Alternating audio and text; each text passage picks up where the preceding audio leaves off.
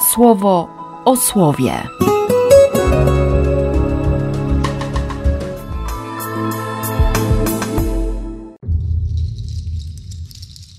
Piętnasty lutego, wtorek.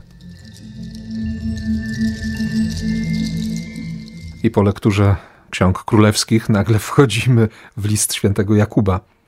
Gdyby nie wczorajsze święto, to byśmy usłyszeli, że, że mamy za pełnię wesela uważać, gdy wystawiani jesteśmy na różne doświadczenia. Bo próba wiary prowadzi do wytrwałości, wytrwałość osiąga czyn dojrzały, abyśmy dojrzali byli i cali, w niczym nie wykazując braków. A jeśli ktoś z nas wykazuje braki w mądrości, to niech prosi Boga, bo ten daje wszystkim i bez wymawiania. I z wiarą niech prosi. A szczęśliwy jest ten, kto wytrwa w pokusie, bo, bo wypróbowany otrzyma wieniec życia. Nie? Jakoś mam w głowie od samego rana modlitwę Ojcze Nasz, po prostu.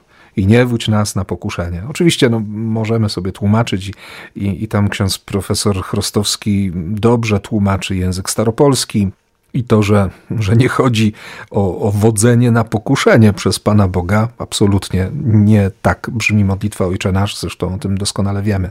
Ale jest w nas, jest w nas to pragnienie, by, by nas łaska ochroniła w czasie pokusy.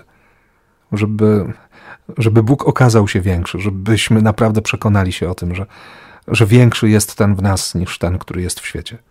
Konkret, autentyczny i absolutny konkret, konkret łaski, konkret miłości, konkret miłosierdzia.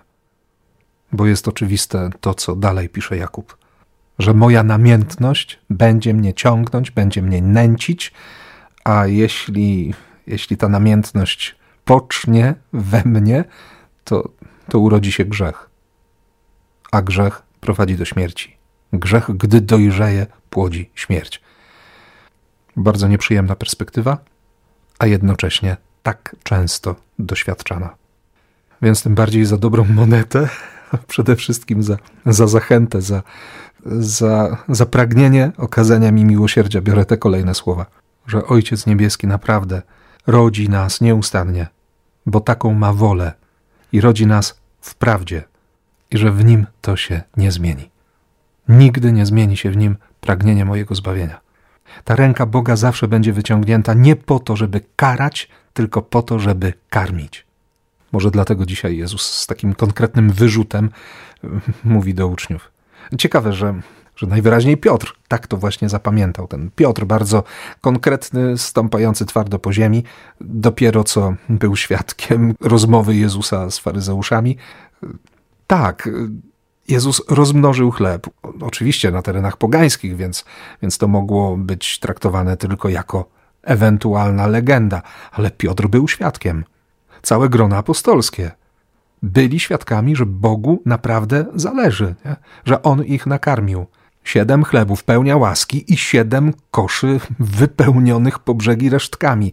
Siedem narodów, które Bóg wcześniej wypędził przed Izraelem – Teraz te narody mają szansę, żeby przyjść, żeby się nakarmić łaską. Nie, Bóg nie ma granic w miłości. Bóg naprawdę chce zbawić. Piotr to widzi. A faryzeusze mówią: daj nam znak. Udowodnij, uwiarygodnij się. Wsiadają do łodzi i płyną gdzieś indziej. I nagle zaczyna się ta dyskusja. Jeden chleb na trzynastu ludzi wystarczy, nie wystarczy? Dlaczego? Dlaczego tak? Nie damy rady i to zniecierpliwienie Jezusa. Tak tępe macie swoje serce. Mocno zimny, bardzo zimny prysznic. A z drugiej strony to słowo przychodzi dzisiaj po to, żeby leczyć, żeby pokazać Bożą troskę, żeby mi jeszcze raz uświadomić, udowodnić, że jemu, że jemu zależy, że on jest miłosierny, że on jest troskliwy, że jest czuły, że, że tkliwość ma, kiedy patrzy na mnie, kiedy widzi moje tępe serce. I dalej będzie karmił, i dalej będzie przebaczał, nawet wtedy, kiedy nie rozumiem. Jemu się to nie znudzi. Podziwiam go za tę cierpliwość. I proszę o to, żeby serce nie było przytępione, ale miało ogromną wrażliwość na Jego obecność, na słowo, na znaki, na miłość i na miłosierdzie.